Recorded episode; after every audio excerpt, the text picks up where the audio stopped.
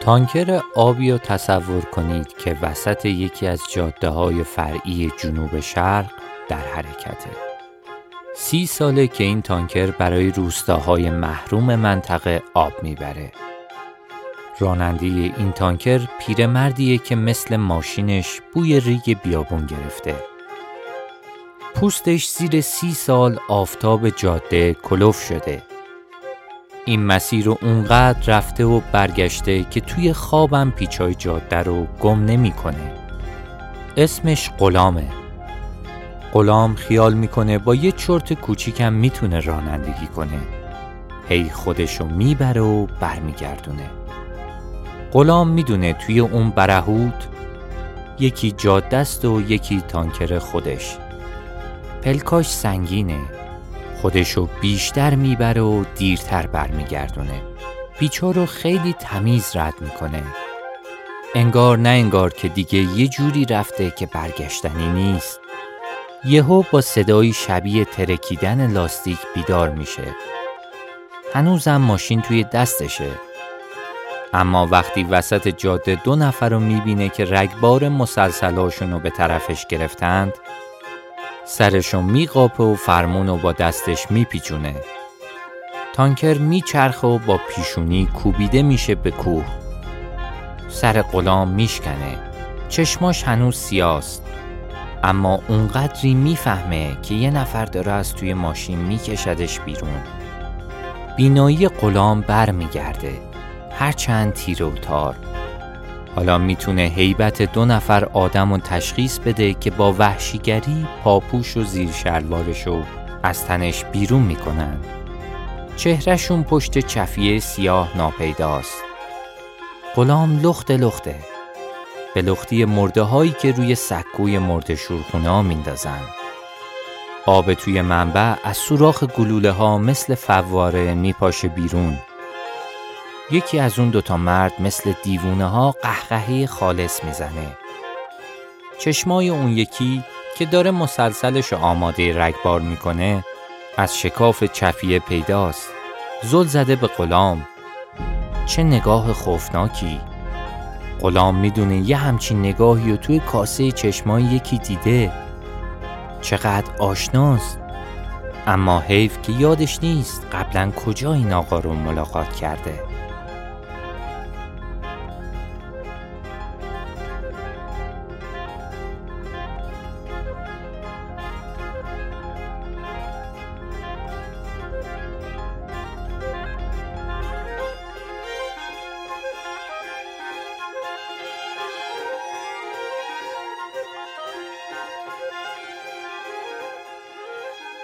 سلام دوستان، من مهراد بازگر هستم. شما به 7مین اپیزود از فصل اول پادکست من گوش میدید.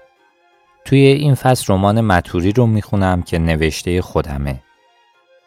داستان در اپیزود قبلی با پیرمرد کوتوله‌ای به اسم ملک دینار تموم شد که شبا میره نزدیک برکه‌های پشت آب و به تمساح‌های پوز کوتاه غذا میده. این شخصیت به جاوید راوی اول شخص رمان من کمک میکنه که بیشتر راجع به اصل و نسب و پدر خودش بدونه. جاوید از پدرش جز چندتای تصویر گنگ و تعدادی خاطره مشکوک چیزی به یاد نمیاره. اما ملک دینار پدر راوی خوب میشناسه و ازش قصه های بکری داره که یکیش همین ماجرای قتل غلام آبیه. اما توی این اپیزود ما برمیگردیم به ماجرای شورش شوراب و قدرت گرفتن روزافسون جریان خانقاه حسن روشندل علیه جبار خان، پدر بزرگ راوی رمان. دمتون گرم که به پادکست من گوش میدید. امیدوارم از شنیدن قصه لذت ببرید.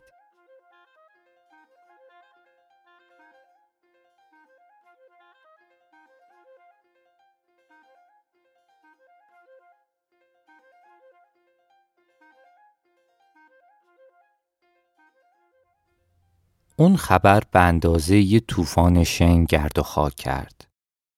حسن روشندل شیخ شوراب جمعه شب پای چاه متوری مجلس داشت. اونم بعد 7 سال زاویه نشینی و دوری از خلق. 7 سال عزلت حالتهای شیخ رو به کمال رسونده بود.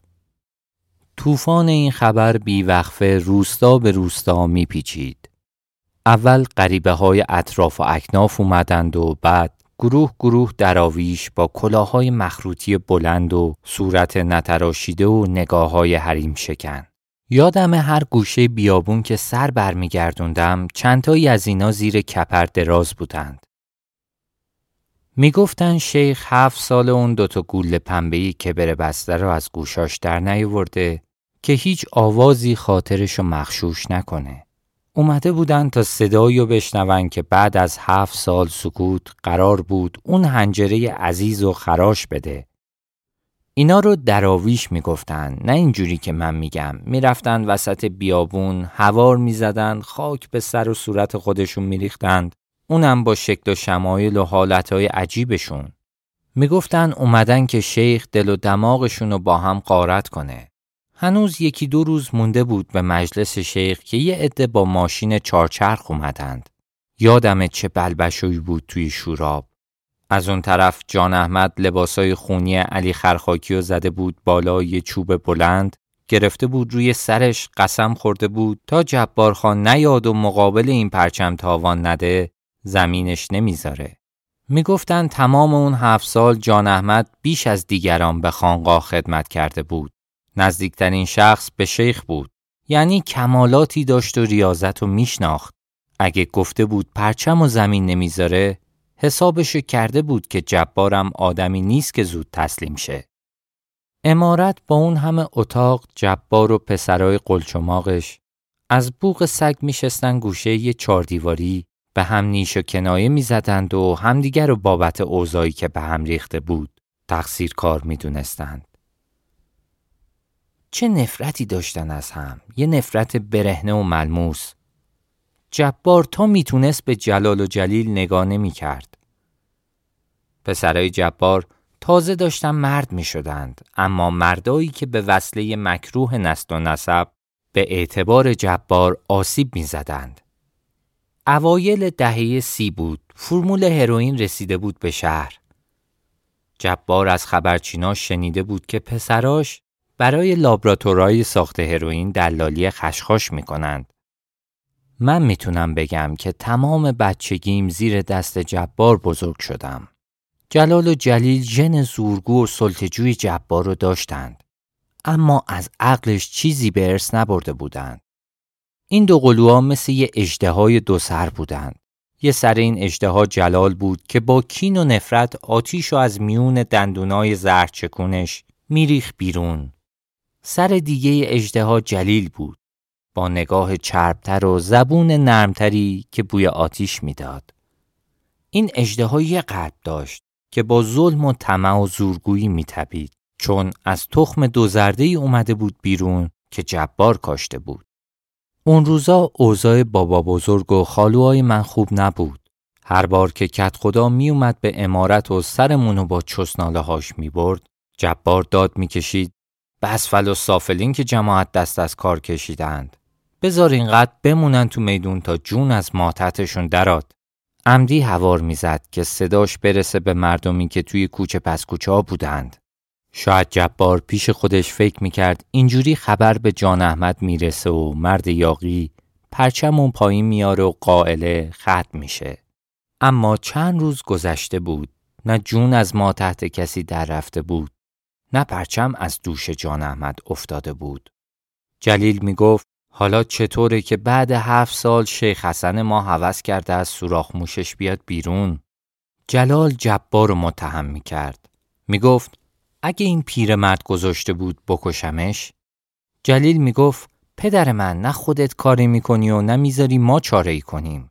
جبار میگفت کاری که من نکنم شرف داره به کاری که قرارش دست شما باشه. جبار همه باجا رو قطع کرده بود، چون فکر میکرد باج دادم واسه ندیدن این روزاست. حالا که داشت این روزا رو میدید دلیلی نداشت به کسی باج بده. جلیل میگفت خودت هم میدونی پدر من، جیب آدم باجبگیر پر نمیشه، گشاد میشه. کی باید این جیب گشادو پر کنه؟ همونی که گشادش کرده. جلال میگفت با ژاندارمری باید جنگید، مرزبانی رو باید خراب کرد. نتیجه باج دادن اینه، 4 نفر آدمو نمیتونن از تو میدون جمع کنند. کدخدا یه روز اومد با کاغذ سرهنگ نوشته بود میخوای چیکار کنی جبار خان؟ این جماعت رو ول کنی تا چند روز دیگه از دیوار خونت میان بالا. اگه قرار باشه جلوشون وایستیم باید همه رو از دم به رگبار ببندیم که اینو نه من میخوام و نه شما. اگه نشستی و منتظری جماعت کوتاه بیان، زهی خیال باطل. هر روز که میگذره جان احمد بزرگتر میشه. تا به خودت بیای مردم ازش بت ساختند. بت هرچی بزرگتر شکستنش پرخرج‌تر. تصمیمش با شما و عواقبش هم با خودتون. جبار یه جوری راه میرفت که تمام بنای محکم عمارت زیر پاهاش میلرزید. من همه اینا رو میدیدم و میترسیدم. اگه بلایی سر جبار میومد، جلال و جلیل خالوهایی نبودن که خواهرزادشون رو زیر بال و پر بگیرند. صدای علی خرخاکی توی گوشم بود. خالوات که برگردند از توی خونه پرتت میکنن بیرون و ما توی شوراب اونقدر میزنیمت که بمیری. آره من خیلی ترسیده بودم، اما جبار نه. فقط سگرمهاش رفته بود تو هم. بعد از نامه سرهنگ جبار کمتر حرف زد. بیشتر اوقات توی فکر بود. هیچ نشونه ای از ترس تو وجناتش پیدا نبود. این حالت جبار به من قوت قلب میداد. اما هیچ کاری هم انجام نمیشد که ازش بوی بهبود اوضاع بیاد. تنها دلگرمی اون روزای من ملک دینار بود که میگفت جبار ندید پدید نیست، سرد و گرم روزگار رو چشیده. نه جار و جنجال جان احمد واسش بی سابقه است و نه مجلس جمعه شب شیخ. دغدغه جبار ظاهرخانه که با ایل و عشیرش سر زمستون میرسه شوراب و انبارای تریاک پر از خالیه.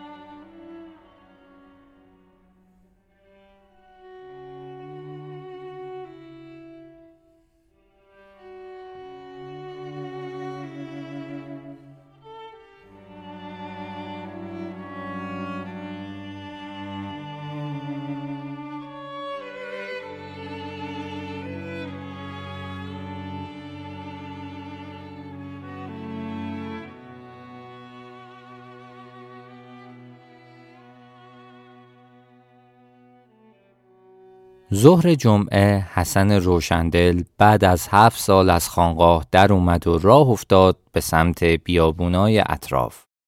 هنوز از شوراب خارج نشده پشتش از ازدحام جماعتی سیاه شد. من اونجا نبودم. اینا رو کدخدا تعریف کرد. راست و دروغش با خودش. هیچ کس نمیدونست شیخ کجا میره. بی جهت میرفت. 1 ساعت، 2 ساعت، 1 نفس بی توقف.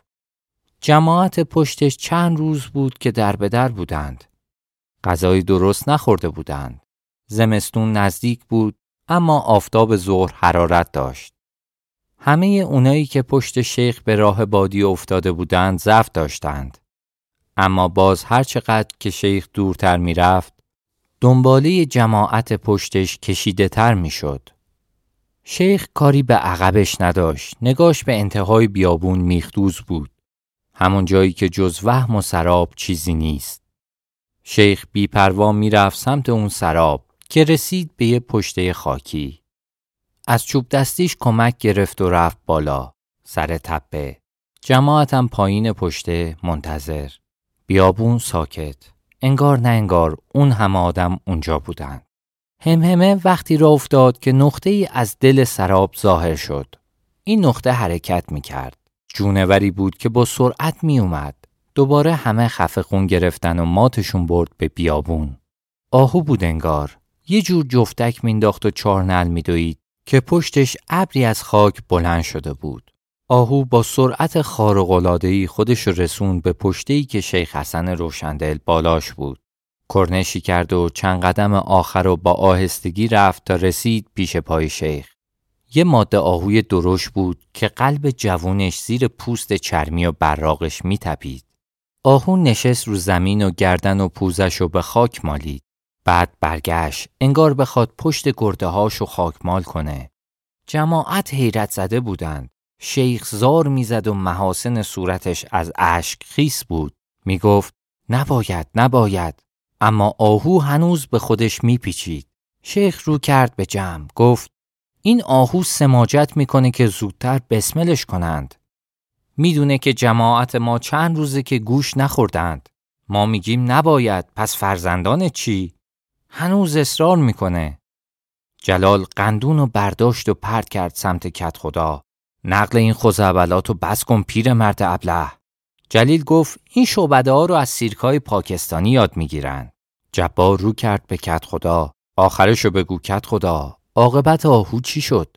کدخدا گفت آهو رو بردن دکون سعید قصاب که برای امشب جماعت غذایی بسازه.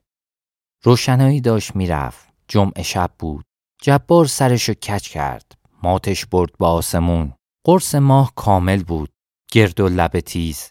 جبار گفت یادم چند سال پیشم که شیخ مجلس داشت مهتاب بود. بعد رو کرد به کدخدا، گفت بساط نقالی تو جمع کن. از همینجا برو پای منبر این مردک شیاد. واو به واو حرفاشو از بر کن. وای به حالت اگه یک کلمه‌شو فراموش کنی.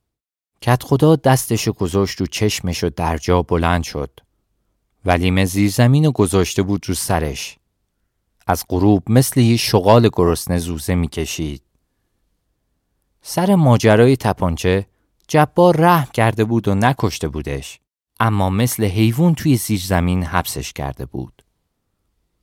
زوزه های اون شب ولیمه از این جهت بود که میخواست خودشو به مجلس شیخ برسونه و نمیتونست. جبار بی توجه به لابه و التماس کنیزش به کدخدا گفت تا مجلس شیخ شروع شه این ماه میرسه بالای چاه مَتوری. مهتاب نقره رنگش از دهانه چاه میپاشه تو سردابه. قرار زیر این نور یه چهره روشن و اسیری ببینی. اما پیرمردی که تو باشی باید بدونه این دوز و کلکا واسه کساییه که چهرهشون روشن نیست. زود باور نباش کدخدا. به جای ولیمه من رفتم مجلس شیخ. یواشکی افتادم دنبال کدخدا توی هزار توی سردابه شوراب. بچه بودم. میخواستم با چشمای خودم ببینم شیخی که آهوهای بیابون به فرمانشند چه شکلیه.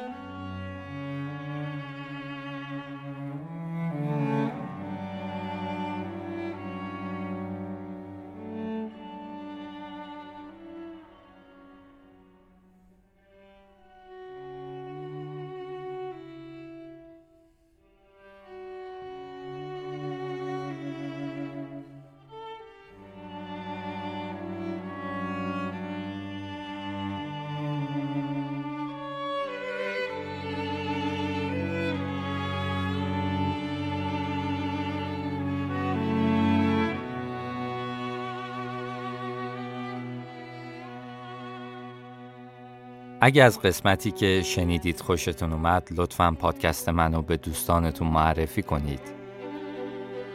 حتما نظراتتون رو با من در میون بذارید.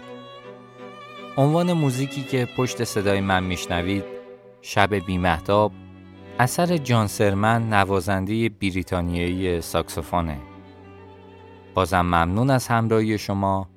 روزای خوبی رو براتون آرزو میکنم.